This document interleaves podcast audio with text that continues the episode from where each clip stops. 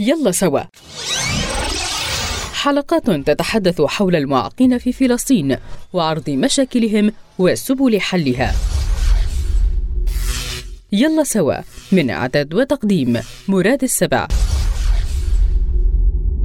النداءات والاستغاثات للأشخاص ذوي الإعاقة الحركية تأخذ حيزا واسعا للمطالبة بتوفير المستلزمات الطبية التي تسهل حياتهم إلى جانب تعزيز وجودهم ومنحهم أولوية عن غيرهم. بدي إنسان في وزارة الصحة يحكي عن ذوي الإعاقة يستقبلهم.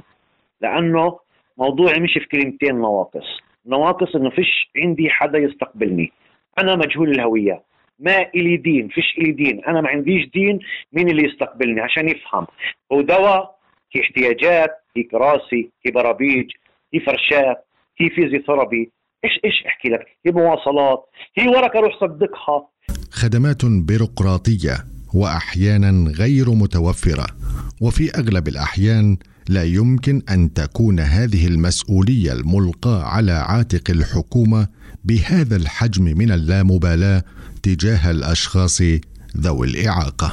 هي ورقه تروح على التحويلات ولا تروح على المديرية ولا تروح على التأمينات ولا ترجع على الاتحاد، هي إيش؟ بكل بساطة كلنا شركاء في جريمة قاعدة بتصير في البني آدمين، وبديش أحكي عن حالنا، اليوم عايش بحكي على شيء ممكن يكون لابني وابنك، كل يوم في عندنا إعاقات، شو بيساوي بعدها؟ بس شو بتساوي بعدها؟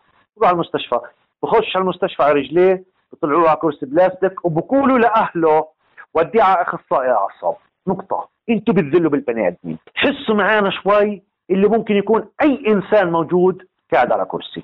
ممكن بني آدم مش برصاصه بحجر. بكنينة واحد سكران بنص الليل يشمطها بواحد يقعد على كرسي. تعرف هاي بلد فيش فيش فيها هاي البلد بلد المعجزات. كل شيء فيها جايز. لهم أولوية كبرى وحاجة ملحة لدمجهم في المجتمع والإبقاء على احتياجاتهم محط أولويات الجهات المعنية حتى نبقيهم بيننا في سلام وأمان وإشعارهم بأهميتهم مثلنا نحن تماما.